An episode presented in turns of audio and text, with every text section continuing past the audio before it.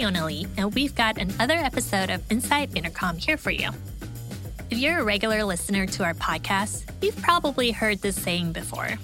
What gets you to your first 50 million is not what's going to get you to 100 million. And we've thought about this a lot during the last few months at Intercom as we've been going through our annual planning. As part of the process, we spent a lot of time reviewing our understanding of who we should be selling to and how we should be selling to these customers. So, for today's episode, we're sharing go to market insights from past interviews that have really resonated with us.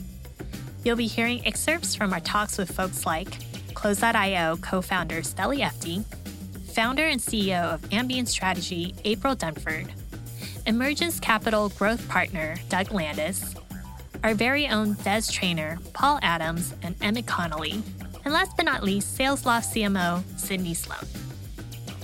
Whether you're a startup taking your product to market for the first time this year, or a high growth business looking to scale, I guarantee you'll find some new insights. So, if you find this episode interesting, subscribe to our podcast on iTunes, Spotify, or whatever you're using to listen to us. Let's jump in. You're listening to Inside Intercom. Intercom, making internet business personal at scale. Learn more at intercom.com. A sound go to market strategy is founded on a sound understanding of your target audience. So, our first excerpt is from our talk with Close.io founder Steli Efti. In his interview with Adam Risman, he shares how his team defines their ideal customers and why it's equally important to define your non ideal customer. What do you remember most about the earliest days of going and selling this product to customers? What worked well for you? What didn't? Can you take us inside some of those conversations?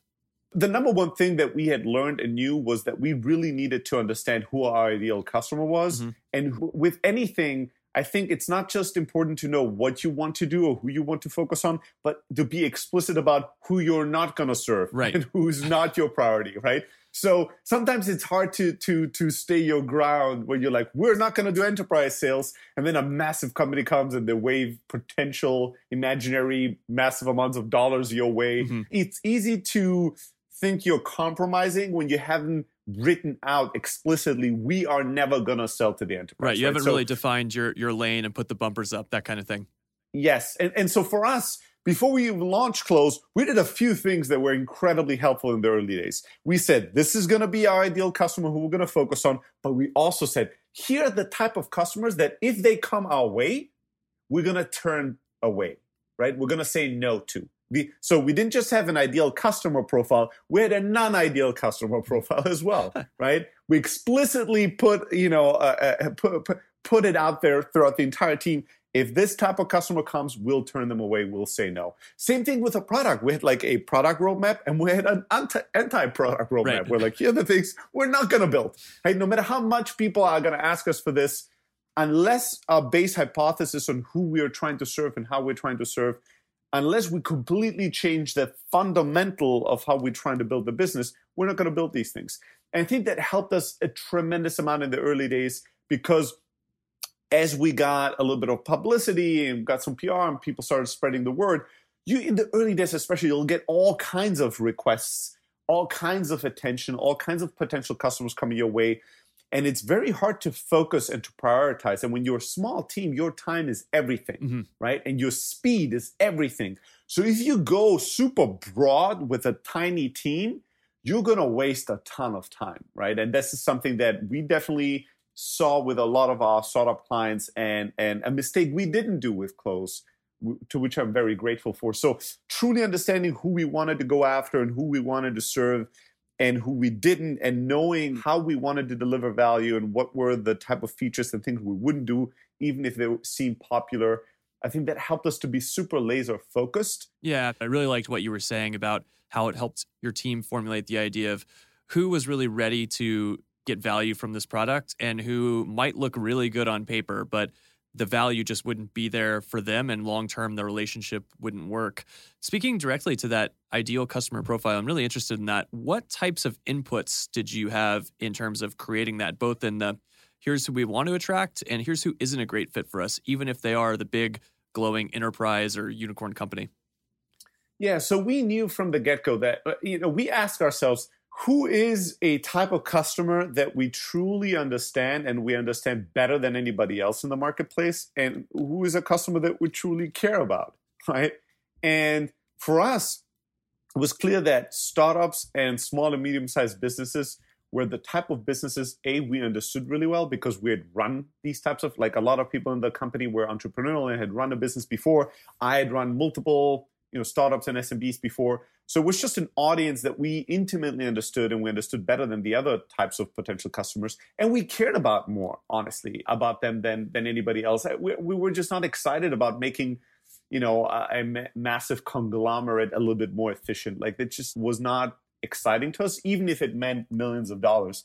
So that was one thing. The other thing we knew was that we were like, we believed that sales at its core was really result driven communication. And if this was true, we really wanted to build communication software for salespeople. So it was by then, by definition, we needed to focus on mainly on salespeople that would do inside sales, that would c- communicate a lot, you know, virtually with their customers versus the field salespeople, which is a part of sales that was in decline anyways o- over the years. Still an important part, but in decline for sure. Mm-hmm. And something, you know, being an amazing tablet field sales CRM and sales platform and being an amazing inside sales kind of call, email, communication based platform, they are not the same. And to be great at one thing, you're going to have to be making compromise in the other. So we knew from the get go we wanted to only sell to sales teams that did inside sales and not field sales. That was just not our thing. We knew we wanted to focus on startups and SMBs and not on the enterprise, and also not as much on hobby users or individual professionals, uh, kind of single users. Although we have some of these customers, that was not our primary kind of ideal customer. And if even that, there were a few more things, but even this actually like cut out a lot of people, right? When you say we don't want to focus on professionals and single users, we don't want to focus on massive kind of organizations of thousands of employees or Fortune 500 companies, and then out of the ones that are that are still standing, kind of the small and medium sized companies out there, we really want to focus on the ones that do mainly inside sales and not field sales. And on top of it, for us, we said we're going to focus on the US. And that really just meant having all our content and all our communication, everything we did in US dollar and in English. Mm-hmm. But from day one, we had customers all around the world. We just didn't focus on that. Right. right. We, we didn't do any extra work to make it better or easier for these types of international customers to purchase us. So we said we're gonna we're gonna have to keep things very, very simple and narrow them down in a fairly focused way for a small team like ours to be able to do a good job and, and for us to be able to to grow. How do you get the attention of your ideal customers? You need more than branding or messaging. You need a positioning strategy. And in a crowded marketplace, positioning is not a one and done deal. It is an ongoing exercise. April Dunford, founder and CEO of Ambient Strategy, spoke with our editor Geoffrey Keating about the symptoms of weak positioning at the SaaStock conference in Dublin recently. Let's listen in let's take a hypothetical example. Let's say you're launching a brand new product tomorrow. Like, what are the mm-hmm. first steps you're you're taking to understand how to position it? Right. So most companies start with an idea to make an existing thing better. So they'll say, I'm going to build a better email system, or I'm going to, you know, build a better CRM or a faster database. And they iterate on the product, they get it out in the customer's hands. Um, the customers say, I love these features, I hate these features. So after they go through this period of kind of monkeying around with the product, they have something that customers love and they start selling it. Often they never revisit that positioning. So they just say, you know, we, we, we started out to build a database. This thing is obviously a database or it's obviously a CRM. But quite often, if you were a customer coming at that thing, having no prior experience with it, you might look at it and say, well, no, that's not CRM, that's chat. Or no, that's not email, that's team collaboration. And so, what startups need to do in particular is to be able to sort of back up and say, if I put my customer hat on, what is the best context I could weave around this product so that it makes sense to people when they first encounter it cold? Hmm. And I suppose as a consultant at the moment, I mean, is there particular, you know, mistakes or challenges that people are coming to you with when it comes to positioning? Yeah, so most of the time, weak positioning manifests itself in a bunch of ways. So, the most common symptom of weak positioning is people just don't understand what we do, or you get compared to competitors that the company says these are not our competitors at all, and yet customers keep thinking we're They just are. like them. Mm-hmm. So, you'll see this kind of weakness in the funnel in different ways. So, often it'll be difficult to get a lead into the funnel because people don't understand what it is. And then sometimes what you'll get is a lot of essentially friction in the mid funnel where you can see customers wrestling with is this really what I need? Is this really what going to solve my problem? Uh, and then you'll get a lot of churn on the back end where they think you do one thing and then when they actually get their hands on it and use it, they're like, whoops, no, this is something else. and they'll churn out on you. So you tend to see those symptoms quite a bit. When, you know, features and, you know, products can be replicated so easily, you know, positioning becomes so much more important. So is there any sort of advice you'd give them to sort of stand out in this particularly crowded marketplace? Yeah, I think the best thing that B2B SaaS vendors can do is stay really focused on their differentiators because there are things about your solution that your customers, your best customers, really, really love about you, and the rest of it kind of doesn't matter. And I know we want to talk about all the things, but the best thing to do is to just hone in on this is our secret sauce. This is the thing we do better than anybody else. If you don't care about this stuff, we're not the solution for you. And most vendors, where they get in trouble, B2B SaaS vendors, is when they start trying to tell me about every single little thing they do. And some of it's their secret sauce, and some of it's just meh. It's just like everybody else's thing. But they're trying to sell me too much stuff. And what happens is that you end up looking like everyone else. Mm-hmm. And so I think it's important for SaaS companies, in particular B2B SaaS, to lead with your best stuff and get your best stuff out front, your secret sauce stuff out front. And then you got lots of time later to tell you, you know, do the checkbox of the mind million other features you've got. We'll worry about that later. But if people understand your core value and your core differentiators, then you'll stand out on your own from all these other folks that are like, hey, we're everything for everybody. We just heard April talk about the importance of telling people about your product differentiators, your secret sauce. So, how do you go about telling that narrative? Doug Landis, growth partner at Emergence Capital, dissects why most customer stories don't work and the key ingredients marketing and sales teams should use instead in their sales narrative. so many people write their customer stories of like, here's the problem, you know, here's their challenge, here's how we solved it, here's their ROI. Yeah. That doesn't mean shit. A salesperson, all you know, all they're going to do is again state a bunch of facts, right? Of bullets. Yeah. The reality is, I want to know kind of, I want to know the glue. I want to know who that person was. I want to know what they were really struggling with. I want to know how their world could have been different if they had just opened their eyes or thought about or approached it differently. So, I, a couple of things I did. I went and met with everybody in customer success to try and extrapolate the best stories possible.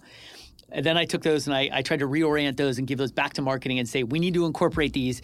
If you're the head of security and you're building your security deck for our reps to use, we need to reorient that and make sure that we're using the voice of our customers in these little tiny stories into that, right?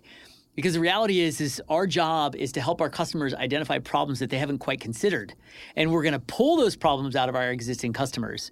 And so the whole goal was, how do we pull those out of our customers and then share those internally, both with marketing and with the sales team, so that it reorients our conversation. And then lastly, probably most importantly, was just rewriting our whole first call deck. I guarantee you, if you look at everyone's, it might even yours, uh, maybe not. No but, comment. uh, but if you look at it, the, probably the first slide is like, okay, here's who we are, and then the second slide is, okay, here are all our customers, and then the third slide is, you know, here's the problem that we're trying to solve, right? And it's like there's, And you probably like- already lost who you're presenting to by the time you get through those three slides. because the I'm first three, four slides Yeah. is all about you, right? The customers want to know about them. And the only way that they can compare themselves is if you give them insight into other people just like them, right? So, first slide should be like, hey, listen, we, this is what we've learned from our customers who we feel like are pretty similar to you. Mm-hmm. And the truth is, is while you may think that this is your fundamental problem, the reality is you might, it's a very important word, you might have problem two, three, four, and five. And if you don't have those problems now, it's quite possible you're going to have those down the road.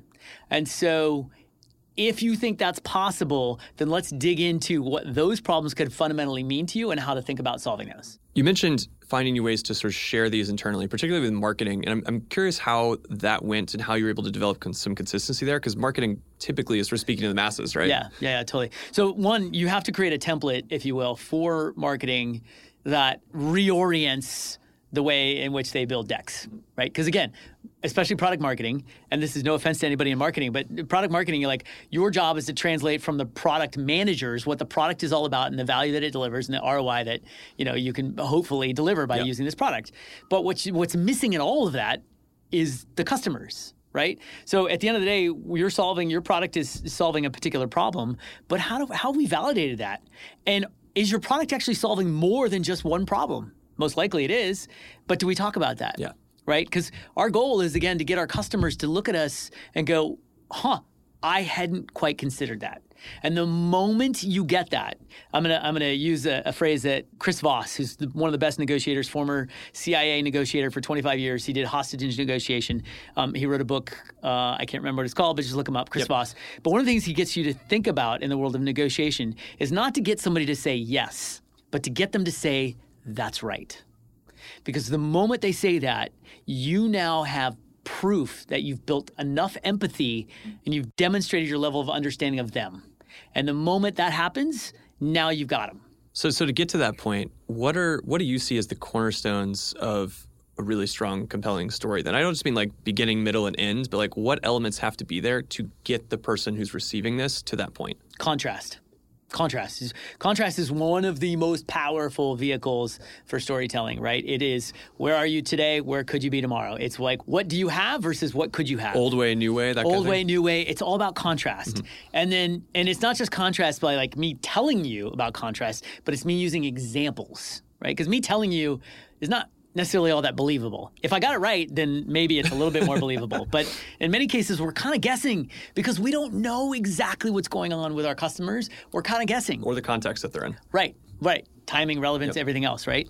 And so contrast is a really, really important vehicle. Um, analogies, another really important vehicle. We speak our own speak, right? We drink our own champagne, eat our own dog food, whatever it is. Our customers don't get it. So using analogies and metaphors is a really interesting way to actually help make complex things actually sound simple. Um, Is that sort of like the you're the Airbnb for X or the Uber for Y kind of thing, or deeper than that? Uh, deeper than Yeah. that. I mean, that's super surface level. But you know, analogies, and of course now I can't think of a single one off the cuff. But but but in the context of what it is you're t- trying to talk about, right? So, you know, if you think about, let's use box as an example, and you think like box for many people is just like, you know, sync and share, file storage, right? It's like, yeah, okay, that's that's true. There, there is some truth to that, but it's so much more. Right. So how do you get somebody to understand that it's more when their own point of view is just like, no, it's just storage, and storage is cheap. So why the hell am I going to pay thirty-five dollars, right? So you got to reorient their thinking. And, and an analogy is a really really good way. Of course, now I can't think of one right now. I will do so by the time we end. But but that's a really interesting way to get them to go. Oh, okay. There's there's more. Um, the other thing, of course, in, in storytelling is you have to have some sort of structure. Um, and you know, we all think of beginning, middle, and end, but at the end of the day, it's just people don't want to know that you're rambling. Like, Yeah. when is this going to end? Where are we going with this? Right? You ever heard somebody tell a story? Like you're hanging out at a bar or whatever, and someone's telling a story, and you're like, okay, and Hanging out at a bar, or sometimes hanging out in here. or yeah, or yeah, at the office, and you're like, uh, okay, um, where are we going with this? When is this going to be over? I if there's structure to the story, then it's easier to understand where we are, right? Um, and of course, some sort of emotion. You got to have that emotion, which is why we're using more adverbs, right? We're using descriptive language to talk about what's really going on versus facts and statements. Mm-hmm. By the way, the other thing that's really important is facts. The number one thing is when you state a fact, the first thing that we do by default as human beings is we want to argue that against that fact. We don't believe it. You tell me a fact, I'm like, all right, where's your proof? Like, I don't, like, What's the source? yeah, especially if you're in sales. What's the sample size? Yep. Yeah, totally. If you're in sales, you automatically, I'm already defensive. And then you throw out a fact. I'm like, well, how, how do I know that's true? Right. So it's be, be really mindful about just using more emotion versus mm-hmm. facts. Facts you can use to back up the story that you just told. It's a great little one two punch. Ideal customer profiles? Check. Positioning strategy? Check. A winning sales narrative? Check. So, what else do you need? Well, one thing we've learned from this past year is the importance of team alignment. The work involved to get teams aligned on who you're selling to and how you're selling is not something that you can take for granted. So let's take a look at what it takes to build this alignment in the next couple excerpts. First, our co founder Des Traynor talks with our VP of Product Paul Adams and Director of Product Design Emmett Connolly on how our product team built a process with sales to listen to the voice of our unmet customers.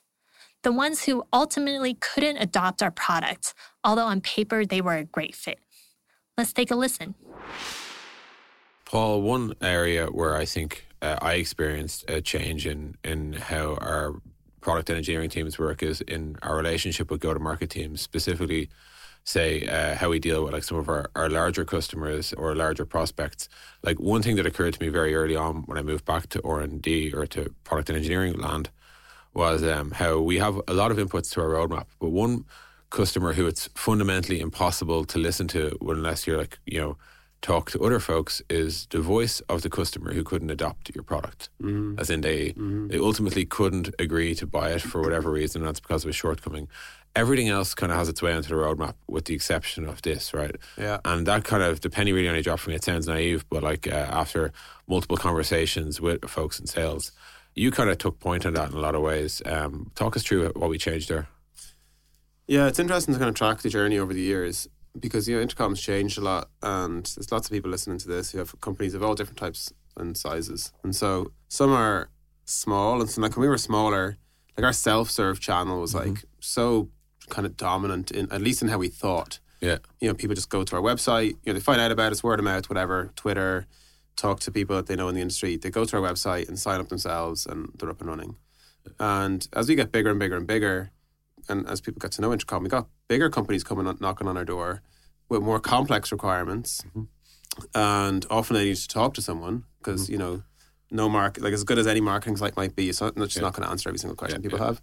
So I kind of found I think that a we started to have more and more companies who just wanted to talk. Hey, mm-hmm. t- you know, talk to us about about Intercom. So then our sales team kind of grew out of that, and has been really successful. And like as you said, there was definitely a lag between the sales team growing inside Intercom and us in product engineering actually realizing that we needed to listen mm-hmm. way better. You know, we'd always like mm-hmm. corridor chats and, yeah. you know, very open. Uh, it wasn't like it was a deliberate thing. It was just more that um, we were like lagging. Yes, yeah. we were lagging. Yeah. And the lesson, the hard lesson I learned was like, oh shit, like there's a whole critical input here that we're just missing. And so we changed that. And you know what we didn't do very explicitly was do whatever the prospective customers were asking us for. Mm-hmm. That's obviously um, not a good path. Mm-hmm. A path to ruin over some period of time where you just start building like one-off features and changes yeah. that just make your product a big mess. So what we did is, like like we've always done, like I was saying earlier, like operations and process. We, you know, kind of sat down with sale with a sales team over the course of like weeks and months, and together, very collaboratively, built a process, and we iterated it over time, over the year, so that we could gather all the inputs yeah. that they were hearing, summarize them, synthesize them, pull out the patterns. One big change was that customers typically ask for features, yeah. very specific features. And we kind of worked the sales team so that when the sales team were talking to customers, they got the customers to think in terms of the problems that they had, which yeah. is kind of like a classic design thing. Like if you know if you're in the world of design, it's very common. Mm-hmm way to think that you ensure you understand people's problems and then you figure out the best solution. They're often not the best people to mm-hmm. figure out the best solution. But, you know, if you live in the sales world, that's not common really. Yeah. And so it was awesome. We we we built this process together. It's called problems to be solved. Mm-hmm. Which is very self-explanatory. Borrowing from the jobs to be done style. exactly. Yeah, yeah. It's got an acronym too. Yeah. PTS, PTBS. Yeah. Uh, so problems to be solved, and that's literally what it is. It's a list of prioritized problems to be solved and it's taken from like hundreds and hundreds of you know weekly and monthly sales conversations, and then and then like you said, it's one, it's one input. So mm-hmm. now we have like a new input yeah. all around.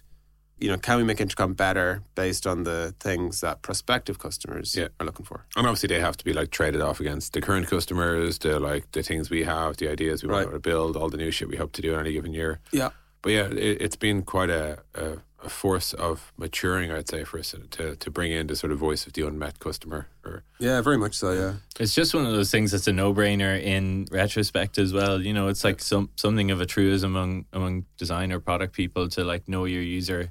Yeah. But nobody talks about knowing your prospective user, or the Right. person who isn't a user, because Yeah. you have already failed them, right? Yeah, so, yeah, I think that's exactly, and especially when it relates to like blockers. Like, it's not like it's not. These aren't people saying I'd use you if only you'd also add five more features so that I could do like Face ID tracking. And you know, it's always like I want to use you exactly the way you intend to be used, but I just need this extra piece of like permissions or security or settings or whatever Right. to actually to unblock me and my team from adopting. Uh, it's like it's not. These aren't like typically like directional. I need your product to change its behavior. It's much more like I just I need you to unlock this extra piece so that I can you know adopt a tool that meets my standards and my criteria. Totally. I think our, th- then our role in interpreting that is like, is this something that makes sense for the product holistically, Yeah. or was on our roadmap and we Yeah. can pull forward rather than just like responding to those sales blockers? But yeah. Absolutely.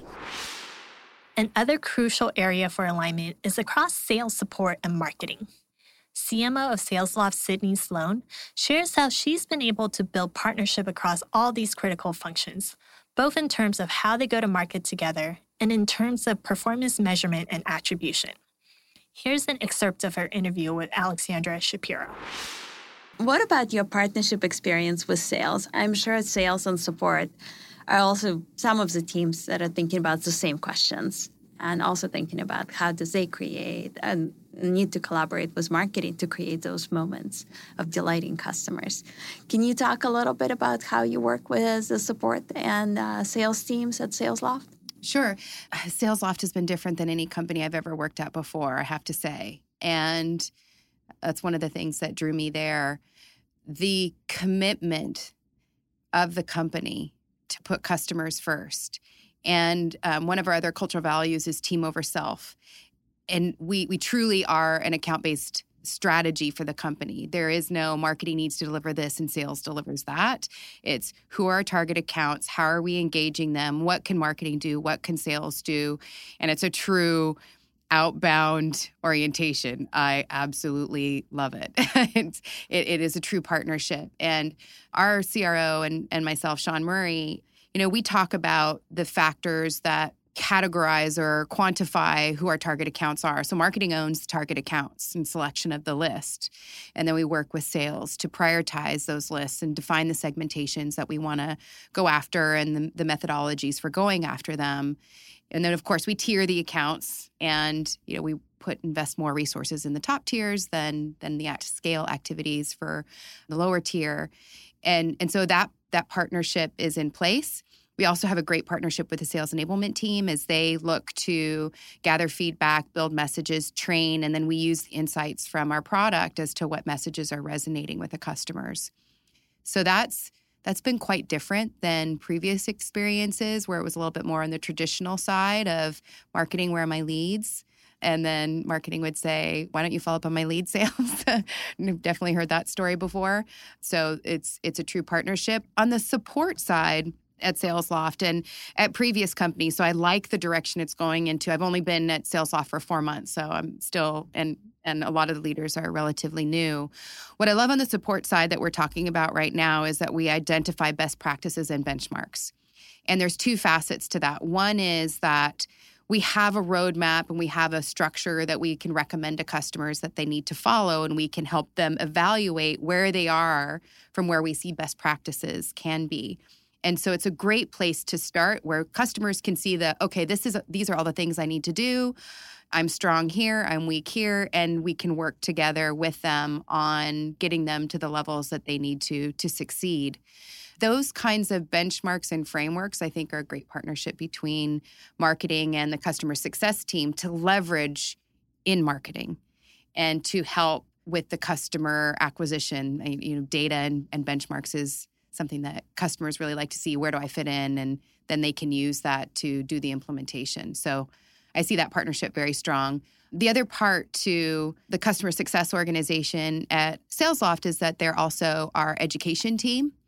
And so going back to the smart, happy customers buy more and wanting to educate customers or non-customers really. I mean, we want to be the company that sales leaders come to to get insights and advice on how to modernize their sales organization. So the more that we can partner with the education team on bringing those lessons to not only our customers but non-customers, I think will help us grow our our awareness and our reach of SalesLoft. I love it. Um, so many things that you said resonate with me. I'm like, I have a happy smile She on does. my She's face. smiling. yeah, I'm really smiling. Um, and I think I've been in Intercom for six months, but one of the big reasons why I chose this job because I was so impressed with our sales leader, LB, who is also our support leader. So support and sales both report to her, and she's a fantastic partner to marketing. And then that's part of the reason why I'm smiling. But the second part why I was smiling is because we also have a product education team, and uh, they actually report into marketing. Oh. And what I like about what's incredible to have this team is they truly think about how can we educate our customers and how can they take full advantage of the full breadth of our solution and think about those key moments of how we can communicate what we do all the things that we've built on our platform and then encourages them to maximize the values they derive from our product so that's We're in violent agreement. I, I know, and uh, I, you know, prior to this, never had this kind of function in marketing. Feel very, very and I think it's very smart for Intercom to invest in this and build this team. So, how do you measure performance? Like, what is the key metrics on your dashboard? You said that marketing is looking at the entire customer life cycle, but what are the things that you track as a CMO? So on the on the high level of the dashboard, there's a couple things. So we track pipeline and impact to closed won. And I think that's so important for marketing to do to show the impact on the business. So we want to see how much pipeline are we jointly developing on our target accounts? How much influence on those target accounts is marketing deriving? And then um, we also look at inbound as a separate function, so non target inbound. So we just are still tracking, even though it's not in our target account, how much are we still just naturally drawing in? And that's a separate segment, but we're not investing in that. That's just coming to us. So that's the top it could level. be coming from content or as a way. It could be coming from content, anybody but that's outside of our target account list. So that's um, non target accounts. And just seeing how those trend over time, as well as looking at the closed ratios and the conversions between the different stages at a cohort level. So, where can we look into our our funnel and the performance of the funnel to continue to make improvements? The other thing that I always will have to look at is the opposite side of the coin. Am I investing wisely those dollars that the company is entrusting in marketing. So we look at our return on investment. And what I've learned over time is not to make it overly scientific. So generalized feedback is is sufficient in that we want to understand you know how much does it take to book a meeting? How much investment do we need on enterprise accounts large enterprises versus our commercial accounts that deliver a different return on our investment. So we'll look at the differences between that. I look at the differences between channels, which channels are performing. And I know they're going to be different, and that's okay. It's setting expectations of what the return should be through those different channels because we know that you're going to have to have a mix. So a field event might cost more, but I know that what the return on that's going to be. So look at channel mix and performance, and then our overall return on spend, where you know for every dollar, how much are we re- returning to the business? And then we looked at blended CAC. So sorry, the head of sales and I also keep our eye on on our CAC for sales and marketing combined. Yeah. I think it's very smart to look at blended CAC, right? Especially in the segment where you're going after the named account segments because it's really a combination of sales and marketing efforts getting you there. We share many of the same metrics. We also have one of the things that we try to do is to build alignment at the most senior level on the overarching metrics. So I always think that sales and marketing share the revenue number, and that means we may control different types of inputs that go into the number. But so we may be driving some of the leads and conversion rates, but it's really sales that also helping with conversion rates, especially for larger customers in ARPA.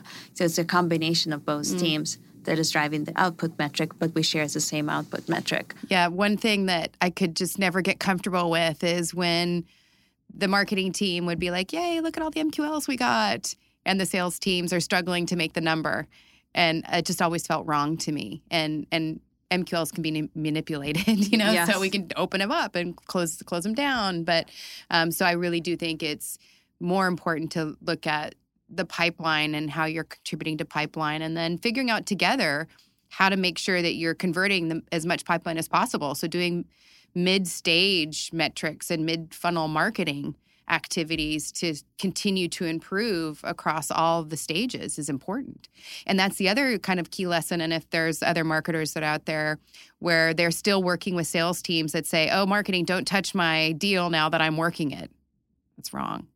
There's so much that marketing do to continue to keep the accounts warm, to bring net new contacts into the equation. So hopefully sales teams are realizing that marketing can add value across all stages and beyond. So there you have it. Insights from experienced leaders from a wide range of companies on taking your product to market this coming year. It starts with a renewed understanding of who you're selling to, what your customers need, and how to break through the noise in a crowded marketplace. And leaders need to invest in alignment to make sure this knowledge gets from the top of the organization all the way down to individual team members across all teams. For more resources on growing your business, check out our latest books and guides at intercom.com slash books. Again, that's intercom.com forward slash books. Until next time. You've been listening to the Inside Intercom podcast. For more episodes, visit soundcloud.com slash intercom. If you'd like to subscribe, search for Inside Intercom in iTunes or Stitcher. And for even more great content, check out blog.intercom.com.